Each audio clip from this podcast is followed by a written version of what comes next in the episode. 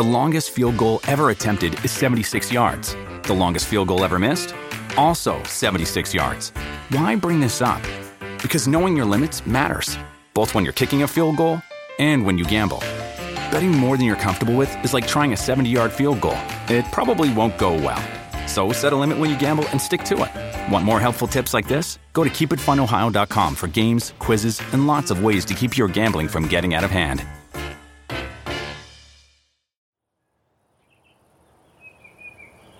It's summer 1926. In the small spa town of Berchtesgaden, deep in the Bavarian Alps. In the afternoon sun, against the spectacular mountain backdrop, two young women play with their dog, a German shepherd called Marco. Off the leash, Marco runs around the grass of a public park, the Kurgarten. He's soon joined by another dog, the same breed. The animals chase each other, frolicking, barking playfully. From across the green, the second dog's owner watches the young woman intently. He stands alone. He wears knee length boots and carries a riding whip. It's all a little odd. But the girls know who he is. They've seen him at the hotel, the nearby Deutsche Haus. Their family owns the clothes shop across the street. Eventually, he comes over. He makes small talk. His dog is called Prince, he tells them. German Shepherds. Alsatians. They are the noblest of all canines. The closest one can get to the animal in its natural state, to a wolf. The man seems harmless enough. They take to a bench. He's here on an extended vacation, he explains down from Munich. They are locals, they reply. Their names are Annie and Maria Reiter. Theirs is a sad tale. Their mother died only two weeks ago, cancer. Things have been tough these past months. Maria, the younger of the two, has had to come home from boarding school to help keep the shop going. The man asks them if they'd like to accompany him to a concert sometime, or maybe to his hotel later on. He's giving a talk to some friends. They'd be most welcome. They decline politely, but ask him his name. He tells them, Mr. Wolf. Mr. Wolf seems quite taken with Maria, or Mitzi, as everyone calls her. She's blonde, she oozes youth and vitality. Though aged just 16, with him 37, this does not seem a healthy attraction. Annie warns her of him. But over the summer, Mitzi and Mr. Wolf grow close. He's funny, she thinks, and very self assured. He delights in taking his whip to Prince, thrashing his dog for her pleasure, demonstrating the art of obedience. They take jaunts in his new red, open topped Mercedes, chauffeured by his discreet manservant. Mitzi will later detail how, on a walk in the woods, Mr. Wolf pushes her up against a pine tree and kisses her passionately. She is his woodland spirit, he tells her. He talks of wanting babies. Mr. Wolf is an alias, of course. The man uses it on his travels his real name is Adolf Hitler. With autumn looming, their dalliance concludes. He must return to his work, though he continues to write to Mitzi from Munich, assuring her that her Mr. Wolf is always thinking of her. The besotted Mitzi is heartbroken. She was already in a vulnerable state after her mother's death. Within months, she will try to hang herself using a clothesline tied to a door. Her brother in law finds her, cuts her down. After the war, Mitzi will describe how she and Hitler did reunite briefly in 1931, and how Hitler had dispatched Rudolf Hess to fetch her. Though a married woman by this point, they had sex in Hitler's Munich apartment, she claims. I let him do what he wanted. I was never so happy. That summer, 1926, as a parting gift from Berchtesgaden, Mitzi gives Hitler some sofa cushions she's embroidered for him. That Christmas, he sends her a leather bound copy of Mein Kampf. And they say romance is dead. This is the Hitler story. And this is real dictators.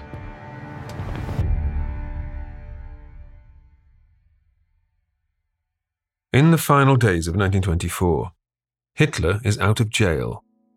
He's spent 13 months behind bars for his part in the failed coup attempt known as the Munich or Beer Hall Putsch. Hitler, however, has been fortunate. He has friends in high places. Despite the charge of high treason, his sentence was almost laughably lenient. Just a short stint in Landsberg Fortress, more country club than hardcore prison. Released in December, he spent the festive season with his wealthy friends, the Hanfstaengls, at their swanky new mansion in Munich's Herzog Park district. As he returns to his own modest one bedroom flat back across the River Isar, Hitler is not in the best of spirits. On a personal level, he's not in great shape physically. The previously emaciated Austrian is now overweight as a New Year's resolution, he's vowed to quit eating meat and stop drinking alcohol. Not that he, even as a soldier, was much of a boozer. When addressing the crowd in the beer hall on the night of the infamous putsch, Putzi Hanfstaengl had to thrust a stein of lager into Hitler's hand to make him appear authentic. It's become something of a private joke in Nazi circles that when the sweet toothed Hitler does indulge in a rare glass of wine, he stirs in a spoonful of sugar. And then there are his finances. Due to legal bills and loss of earnings, Hitler is in debt. He's hoping that the publication of Mein Kampf will pacify his bank manager, keep the wolf, as one might put it, from the door. And as for matters political, winter looks bleak. On the one hand, going into 1925, Hitler is now a public figure the man who captured the nation's attention with his stunning courtroom oration during his trial. But that was nearly a year ago now. The reality is that his National Socialist German Workers' Party is now banned, as is its newspaper, the Völkische Beobachter, as are the Nazi stormtroopers, the Sturmabteilung, or SA. Driven underground, different units of the SA are having to masquerade as sporting societies and glee clubs. The prospect of his thugs singing songs for little old ladies at coffee mornings will prove too much for Ernst Röhm, the SA's founder. The old bruiser will cash in his chips, heading off to Bolivia, of all places, where he's been offered a job as a military advisor. A consequence of Hitler's sentence is that he is the subject of a gagging order. Officially, he'll not be permitted to speak in public again until 1927, two years away. He's in danger of losing momentum. In Hitler's absence, the Nazis have been forced to contest Germany's avalanche of regional and national elections under a flag of convenience the National Socialist Freedom Movement, headed nominally by General Ludendorff. As a result of the disastrous putsch, Hitler and the general can't stand each other. Hitler does have one able deputy, Gregor Strasser, an ex army officer, someone who's been working flat out to keep the Nazi flame burning. Along with his brother Otto, Gregor has been marshalling the ghost Nazis from his base in Berlin, expanding the movement from a Bavarian faction to a national organization. Strasser seems a bit too capable for Hitler's liking. He also has a slightly different idea of what Nazis should be. Germany, like many countries, is riven by regional differences. It has a north south divide that mirrors its religious split. The north is Protestant, the south largely Catholic. In essence, Prussia versus Bavaria. In the Prussian north, the Nazis are evolving as a workers' movement emphasizing the socialism over the nationalism. In the Bavarian South, where the Nazi Party was founded, it's the other way round. There's even talk of the northern Nazis jumping into bed with the communists, the infernal Reds, This is so heretical to Hitler's mind that the mere mention of it can send him into a frothing rage. The new northern approach is the brainchild, in part, of a Strasser underling, a party devotee named Joseph Goebbels, the same excitable young man who wrote gushing fan mail to Hitler when he was in jail. To Goebbels' mind, Adolf Hitler is too soft, a sellout. He even demands that Hitler be expelled from the party. Helen Roche is Associate Professor in Modern European Cultural History at the University of Durham.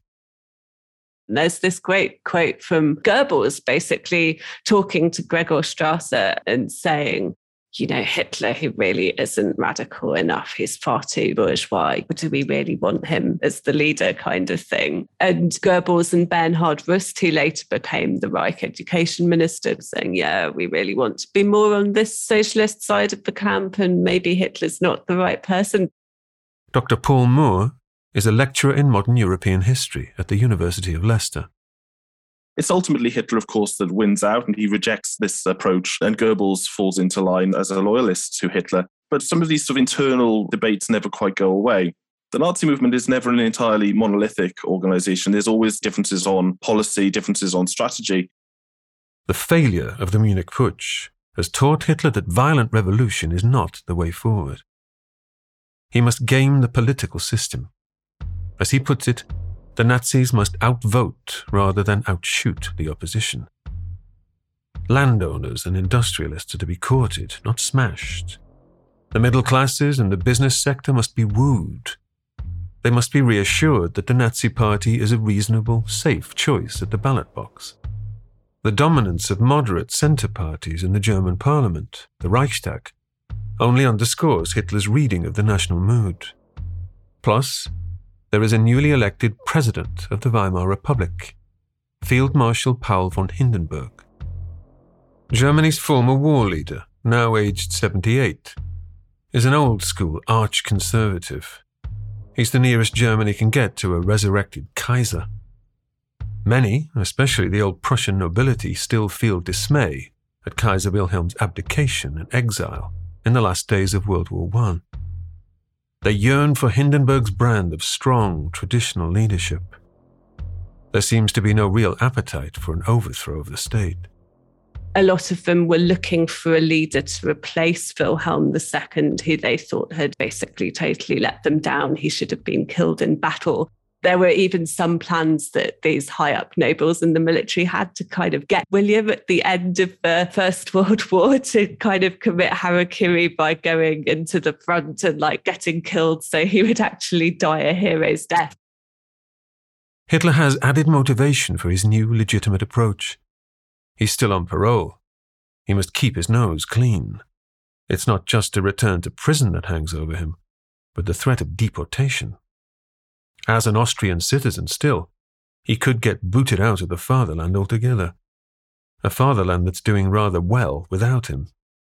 When you need mealtime inspiration, it's worth shopping Kroger, where you'll find over 30,000 mouthwatering choices that excite your inner foodie. And no matter what tasty choice you make, you'll enjoy our everyday low prices, plus extra ways to save, like digital coupons worth over $600 each week. You can also save up to $1 off per gallon at the pump with fuel points. More savings and more inspiring flavors make shopping Kroger worth it every time. Kroger, fresh for everyone. Fuel restrictions apply. Another day is here, and you're ready for it. What to wear? Check.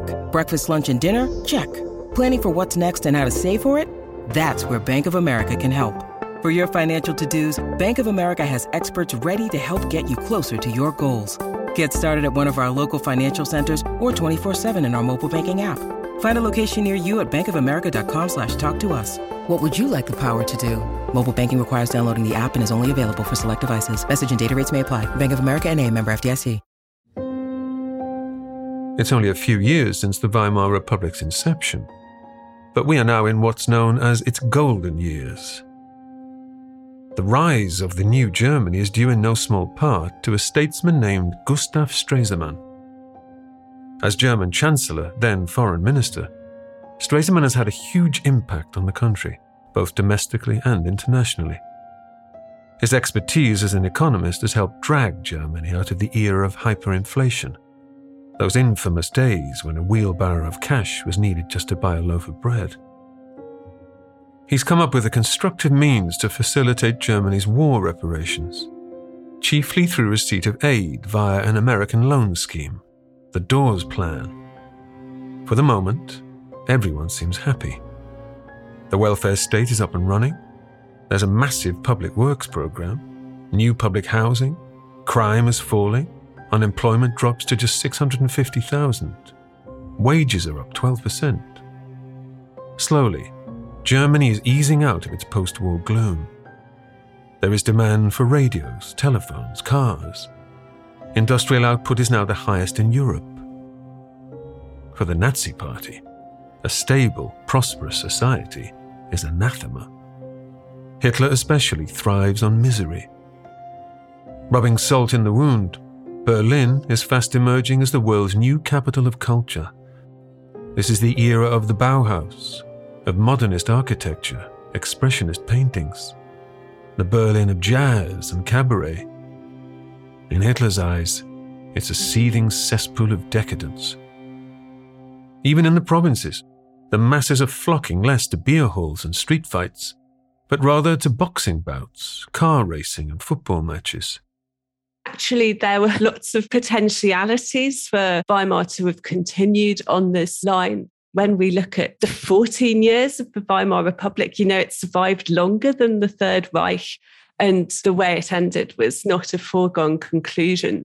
I think there were a lot of people who began to see that the Republic had things to offer, that there was this upturn, that there were new consumer opportunities the fact that women were entering the workforce. There were far more female parliamentarians in the Weimar Parliament than in the British Parliament at this time. Weimar was doing quite well, and a lot of people were perfectly happy to go along with that and kind of see what was going to happen.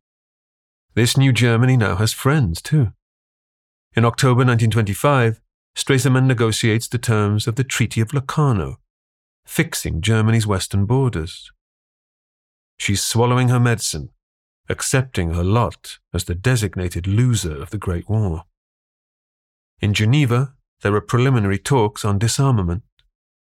Germany is earmarked to join the new League of Nations. Stresemann, for his efforts, will win the Nobel Peace Prize. For Hitler, this is turning into a horror show. He believes the judgment of Versailles was an abomination and that the restitution of German glory depends on military might. But those angry little Nazis with their silly uniforms and flags are fast becoming yesterday's news. Hitler's seeming irrelevance does gift him an opportunity. On February the 26th, 1925, the national state of emergency that's existed since the putsch is lifted. The authorities in Bavaria relax the ban on Hitler and his party. As Heinrich Held, the state president, puts it, this wild beast is checked. We can afford to loosen the chain. Hitler heads straight to the Bürgerbräukeller, scene of his failed putsch attempt, returning, as it were, to the scene of the crime. On the night of February the 27th, at 8 pm, he gets straight back into his stride as his old tub thumping self working himself up into a frenzy of oratory before 3,000 drunken devotees. There are reportedly 2,000 more locked outside. It's quite the scene. People clamber onto tables, some weep in ecstasy. Hitler is now beseeched publicly for the first time as leader, Fuhrer. Though pointedly, the leading lights among the Nazi leadership all stay away. The Nazis are not a happy camp. Eventually, Gregor Strasser and his northern Nazi faction will capitulate. At a heated showdown meeting in the town of Bamberg, they will fall into line. Hitler, though, has a long memory when it comes to those who've crossed him.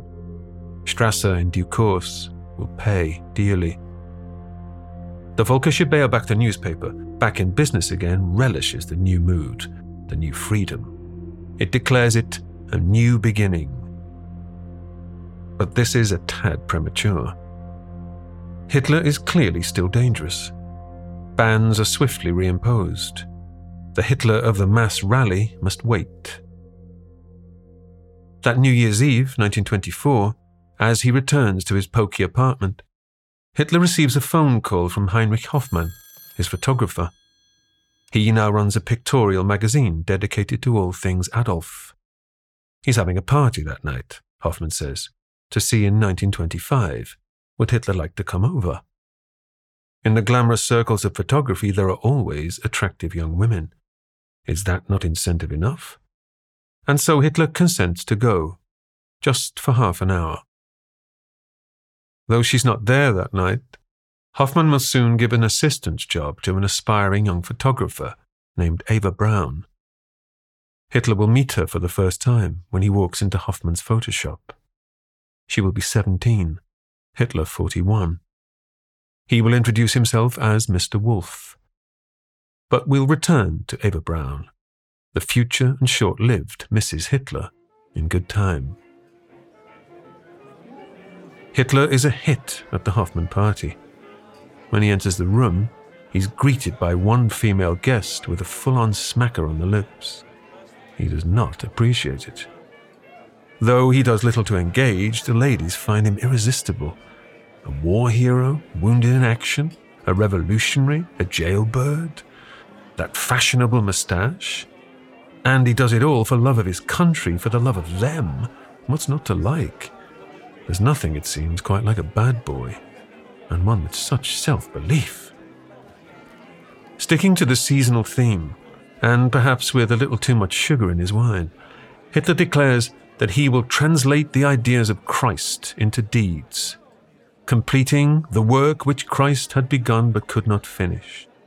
The doting Nazi faithful coin another new name for him the Redeemer. A Redeemer, however, who must bide his time Though by professional necessity a city creature, Hitler always had a thing for the great outdoors. Growing up in Austria, then living in southern Germany, he has an affinity with the Bavarian Alps, in particular, a region of the borderland known as the Obersalzberg.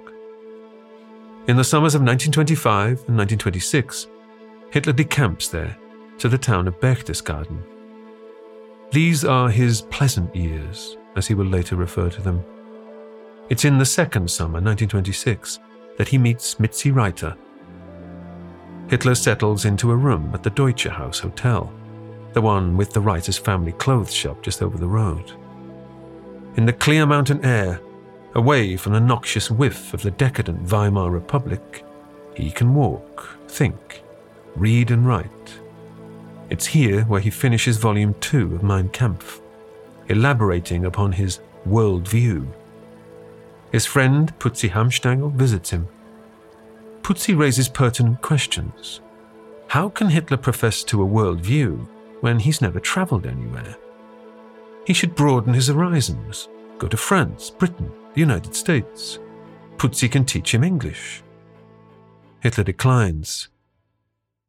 Yet to achieve literary success, Hitler's finances are in a mess.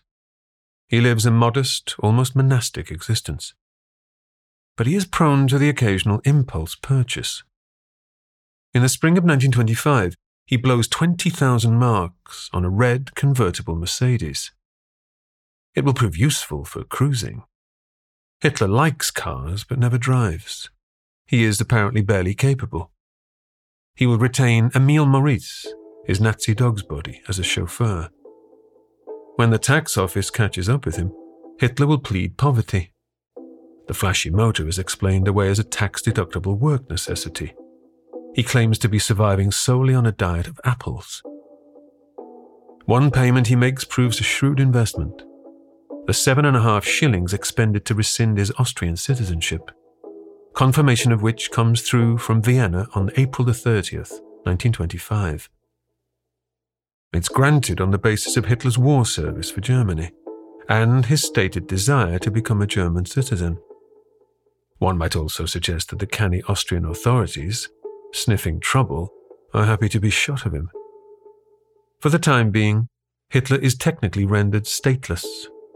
he will not become a German national for another seven years. But at least he's no longer an alien. A significant barrier to a career in German politics has been removed. The period of impoverishment does not last long. Once the Nazis come under the patronage of big political donors, once the royalties for Mein Kampf finally start rolling in, Hitler never looks back. He'll start living a somewhat extravagant lifestyle. In 1928, Hitler forgoes the Berchtesgaden Hotel to start renting a house. He pays a knockdown 100 marks a month rent to the sympathetic widow of a Hamburg industrialist. It's called the Haus Wachenfeld, set atop what Hitler describes as his magic mountain. Hitler will later buy it outright and have it extensively remodeled with whitewashed walls, a large patio, and huge picture windows to frame the magnificent alpine view. Friends will chip in with furnishings. Relatives of the great composer Wagner present a set of the maestro's manuscripts as a housewarming gift. Named the Berghof, this will become Adolf Hitler's principal residence, the only home he ever owns. He invites his widowed half sister, Angela Raubal, to leave Vienna and become his Berghof housekeeper. She will bring along her two daughters, Hitler's nieces, Friedel and Geli. It's Geli, 20 years old, with whom Hitler will embark on the strangest relationship of an already weird life. For her uncle, she will be the root of a deep, possessive obsession. Professor Thomas Weber. Hitler, for quite some time, felt very unhealthy attraction towards his niece. I think it is also reasonable to assume there that the attraction was more than platonic. This doesn't mean that ultimately this was consummated, but it is quite clear that this was not just a, normal uncle niece relationship, not even a close uncle niece relationship. In rural Europe, it was kind of inevitable if you lived in a small village that the people who you were marrying were somehow related to you. But it certainly would have been uh, very much taboo to have any kind of close relationship or attraction towards your own niece. And that is something that Hitler very much needed to keep out of the limelight.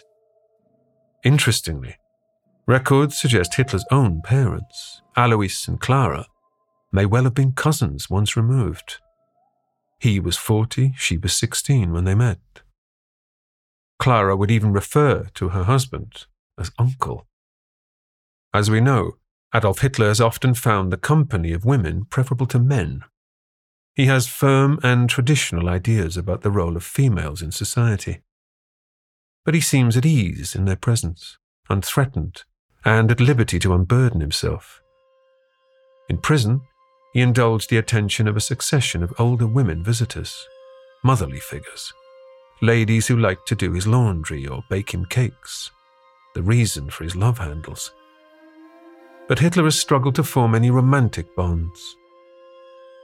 After his failure to woo the unattainable Helene Hanfstaengl, he steered in the direction of Putzi's older sister, Erna. Nothing really happens. Helena suggests that Hitler might up his chances if he learns to dance, tries out some Viennese waltzes. But he dismisses the idea on the basis that dancing is a pastime for weak effeminates. Hitler does enjoy a camaraderie with Winifred Wagner, the composer's daughter in law. When he was in prison, she sent him stationery the paper on which Mein Kampf was written. They continued their friendship on the outside. However, it's Hitler's preoccupation with young, vulnerable women that will become a notable, unsavory aspect of his private life. Young women like Mitzi Reiter, like Eva Braun, like Unity Mitford, the British socialite and Nazi sympathizer. Another lady we shall visit later. Hitler at one point allegedly tries it on with Heinrich Hoffmann's 17 year old daughter. Though by now, to command the Fuhrer's attention or have one's daughter approached by him can even be considered something of an honor. I'm historian Ruth Goodman, host of Noiser's newest podcast, The Curious History of Your Home. I spent my life investigating the hidden history of everyday objects. The vacuum cleaner in your cupboard, sleek and compact today, but when it was invented, it was literally powered by horses and took four to six people to operate. The minty fresh toothpaste by a sink. Well, if you lived in ancient Greece, you'd be washing your teeth with ground up bones and oyster shells. Double glazed windows? We owe those to a French king's odd fascination with oranges. The Curious History of Your Home explores the extraordinary in the ordinary. Listen to The Curious History of Your Home each Tuesday, wherever you get your podcasts. From award winning podcasters Noiser, The Curious History of Your Home.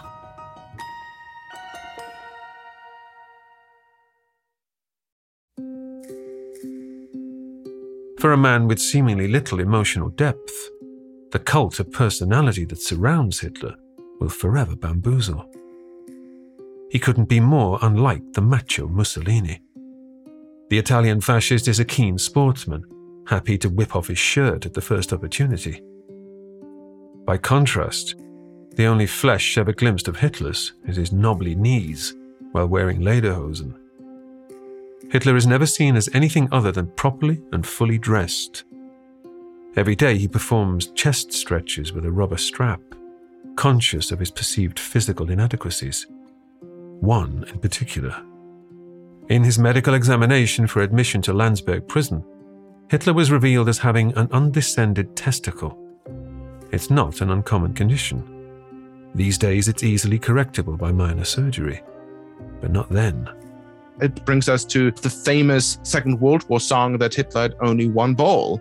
We all always assumed that was just a kind of banter, a kind of wartime attempt to kind of ridicule the opponent that you were fighting. But now we know that uh, Hitler really only did have one ball. A few years ago, the kind of prison files of Hitler re emerged, and they include Hitler's medical file from the prison. So it is perfectly possible that Hitler thought that there's something wrong with him and he wouldn't want to show himself naked in front of women and actually in front of men for that matter. I mean, even later in his life, Hitler was very reluctant even to undress in front of his own doctor. There will be all sorts of innuendo about Hitler's sex life. Comments, even from close friends, of a general asexuality or of a suppressed homosexuality. There's one story that Hitler is terrified of siring an offspring with Jewish blood, stemming from a rumor about the true identity of his own biological grandfather.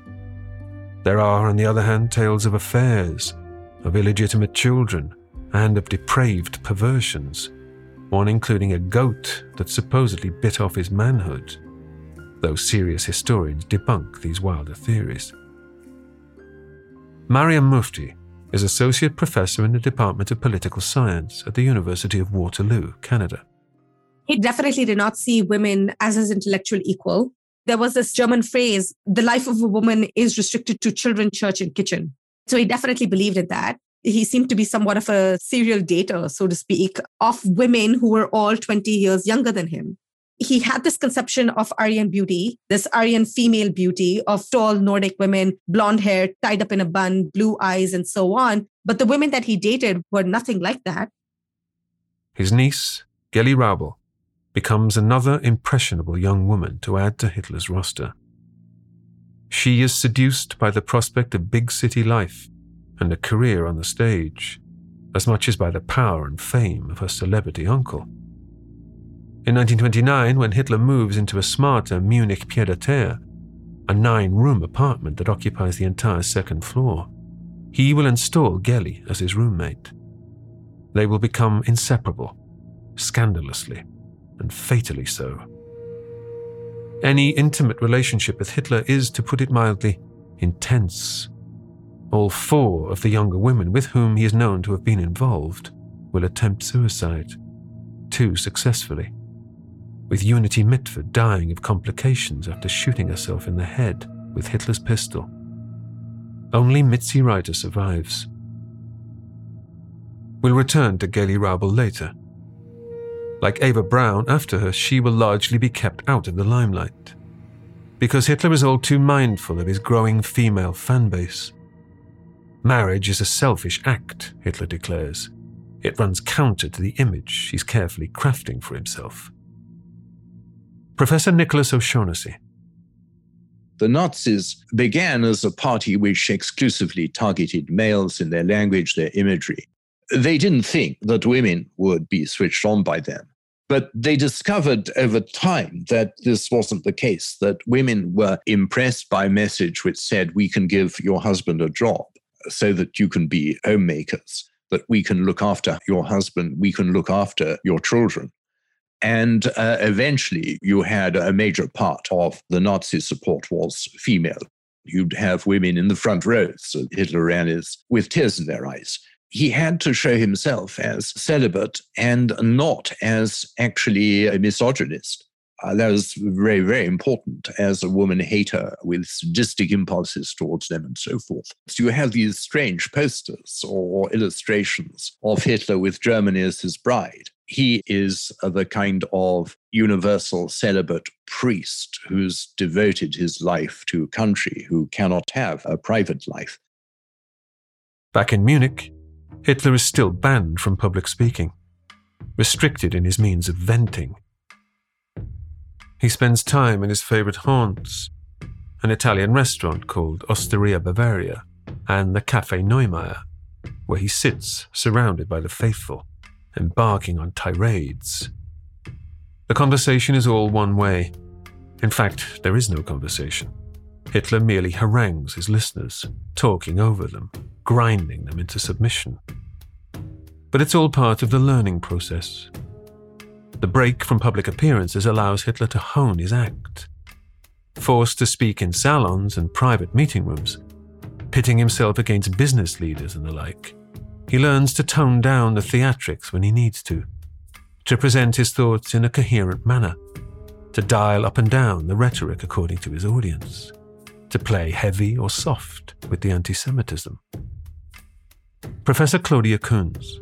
Yes, Hitler was forbidden from addressing many outside rallies that might have had a thousand or two thousand people, but he got to know local leaders. He built confidence. He decided who could be trusted and who couldn't. Sometimes his brown shirts were forbidden from marching. Well, they took off their brown shirts, they put on white shirts, and they marched as white shirts. And if they weren't allowed to march, well, they ambled down the street whatever constraint was put upon them, they found workarounds, which ultimately ended up giving them more publicity than they may have had otherwise.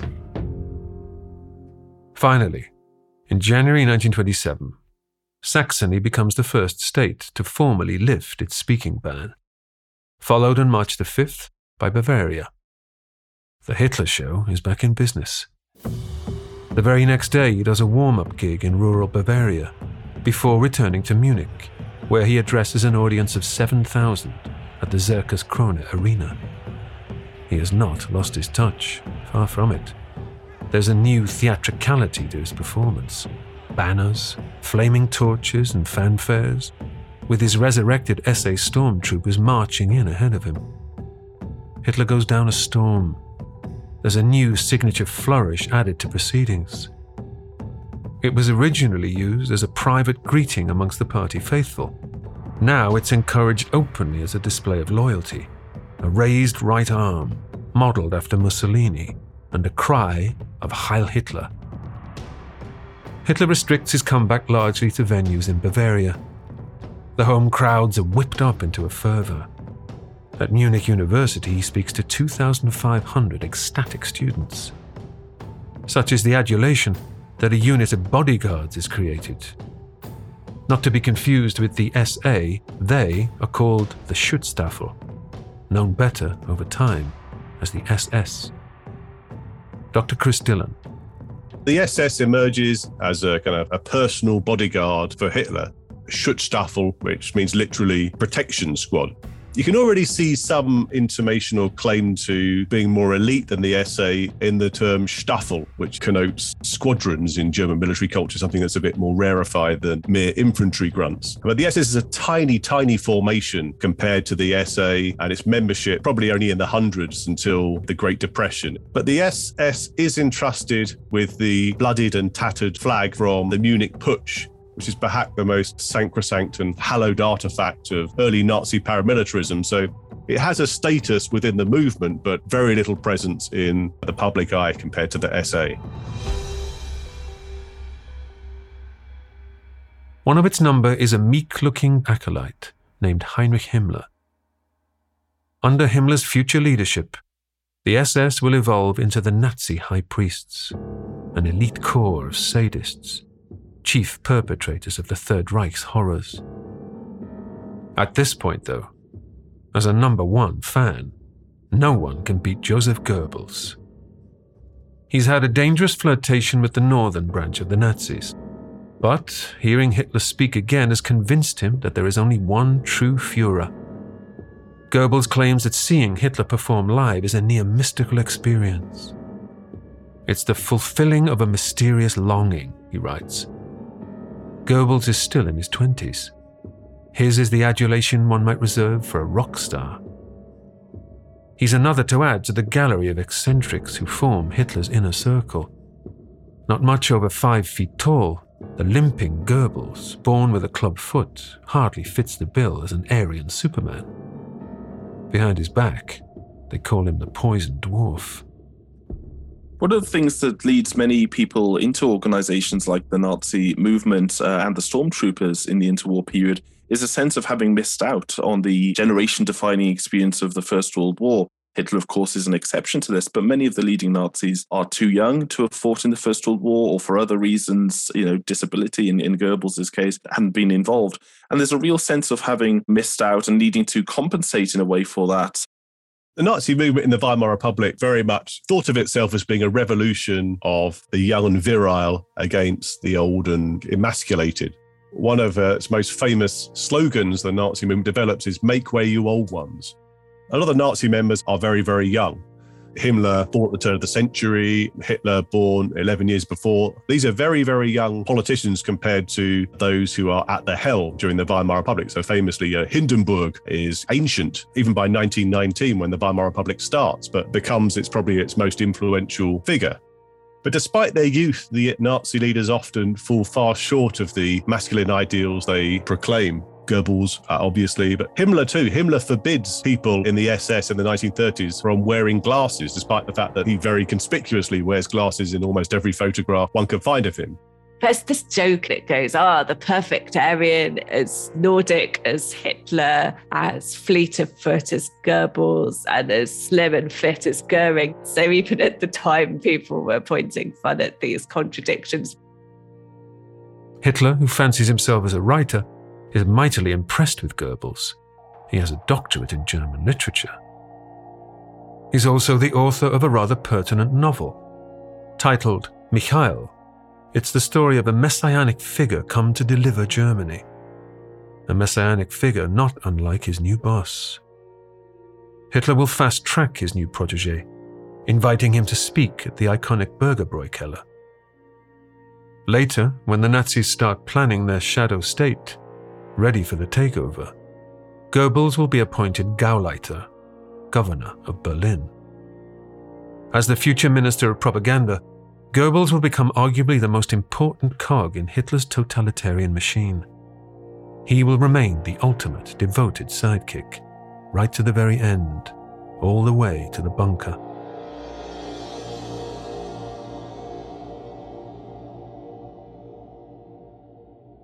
In the battle for hearts and minds, Hitler is winning. As he gets back into his groove, members of other fascist and nationalist groups, like the German Volkisch Freedom Party, start converting to Nazism. Hermann Goering, the aristocratic morphine addicted ex fighter ace, is also back on the scene, having gone on the run after the putsch. He spent time in a Swedish mental asylum. The Nazis are one happy, if defective, camp again. One day, Hitler's northern rival, Gregor Strasser, is injured in a car crash and ruled out of action for six months. Hitler the Benevolent turns up at his bedside with a bunch of flowers. It's another example of what would become a personal signature the Judas kiss. There is only one problem Hitler is preaching to the converted. He's not yet making inroads into the middle ground, the middle classes, the ones he's wooed in private. While Hitler was in jail, the Social Democrats, the enormous centre left party, increased their vote share by 30%. They now dominate the Reichstag. Contrast this with the electoral fortunes of the Nazi Party. By the time of the 1928 Reichstag election, the Nazis can muster just 2.6% of the vote, 800,000 out of an electorate of 31 million. Just 12 members out of 491. For all the hot air they generate, the Nazis are still a fringe party. Hitler can rail all he likes about Jews or jazz music or the hated debts under the Dawes Plan, but it's not getting him anywhere. In January 1929, Germany's debts are massaged again with the more favourable Young Plan. Despite the mobilization of the Nazis and other right wing groups who come out in opposition, the scheme is endorsed in a national referendum. And, to cap it all, Mein Kampf is still, for now at least, a literary flop. Hitler keeps at it. Using the talents of his lawyer, Hans Frank, he manages to manipulate the party apparatus, to centralize all authority in himself, something he will later replicate at the national level, once in power. In August 1929, he stages two massive rallies at a place that will become forever associated with him Nuremberg. Nearly 200,000 people flock from all over Germany to witness the Hitler spectacular. But as the Young Plan begins implementation, it becomes clear that Germany will be paying war reparations for a great many years to come. Crunching the numbers, the final year of payment is predicted to be 1988. This revelation emboldens the far right. In the state of Schleswig Holstein, in Germany's far north, angry farmers mount bomb attacks on government offices. Hitler may have publicly denounced violent revolution as a means to power, but there are hints that civil strife might be necessary to swing votes his way. Hitler is a man blessed by extraordinarily good fortune. Things just seemed to happen for him. There was the Strasser car crash, which we already mentioned, which hobbled his chief Nazi rival for a while. The very next day after Hitler's speaking comeback, in February 1925, Friedrich Ebert, first president of the Weimar Republic, died aged 54. The Social Democrat leader had gone in for a routine appendix operation. It was his death that saw Paul von Hindenburg elected, a man Hitler will soon play like a fiddle. It is in October 1929, however, that Hitler's charmed life reaches new levels. Now comes a double whammy to upset the entire order to throw the Weimar Republic into turmoil. On the third of the month, Germany is stunned by the news that another distinguished German leader has met a premature end. This time, it's the sainted Gustav Stresemann who's passed away. Aged just 51, he had quite literally worked himself to death, felled by a fatal stroke. In life, Stresemann had emphasized that the German recovery should never be taken for granted. The economy, he reminded people, was set on incredibly shaky foundations. And he was right. New York City, October the 29th, 1929. Three weeks after the death of Stresemann. On Wall Street, in downtown Manhattan, traders gather on the floor of the New York Stock Exchange. Over the past few days, there's been a furious and unprecedented trading of shares. The atmosphere has been tense, fraught. There's a sense that something calamitous is about to happen. And today is that day. Throughout a few short hours, 16 million shares are traded, billions of dollars lost. Panic selling goes into overdrive. The US economy seemingly out of the blue, is about to go into freefall. Whole corporations will go bust. Entire life savings will be wiped out. The bottom will fall out of the market. This Tuesday, is now Black Tuesday. In the global economy, a butterfly has flapped its wings. There's a ripple effect. In stock markets around the world, the financial order collapses. The roaring twenties will turn on a sixpence into the Great Depression. Hitting London, Paris, and other major money centres, the Wall Street crash will devastate the industrialized market economies in particular. Tens of millions are about to lose their money, their homes, their livelihoods, some their lives. The crash will deal a sudden, cruel death blow to an indebted Berlin. The American investment that's been underpinning the Weimar Republic's resurgence will dry up in an instant. Hitler has got his wish. He knows the German people will only back the Nazi Party when they are hungry and desperate. And they are about to be, all over again. On hearing the news of the Wall Street crash, Hitler finds it hard to contain his joy. Never in my life, he says, have I been so inwardly contented.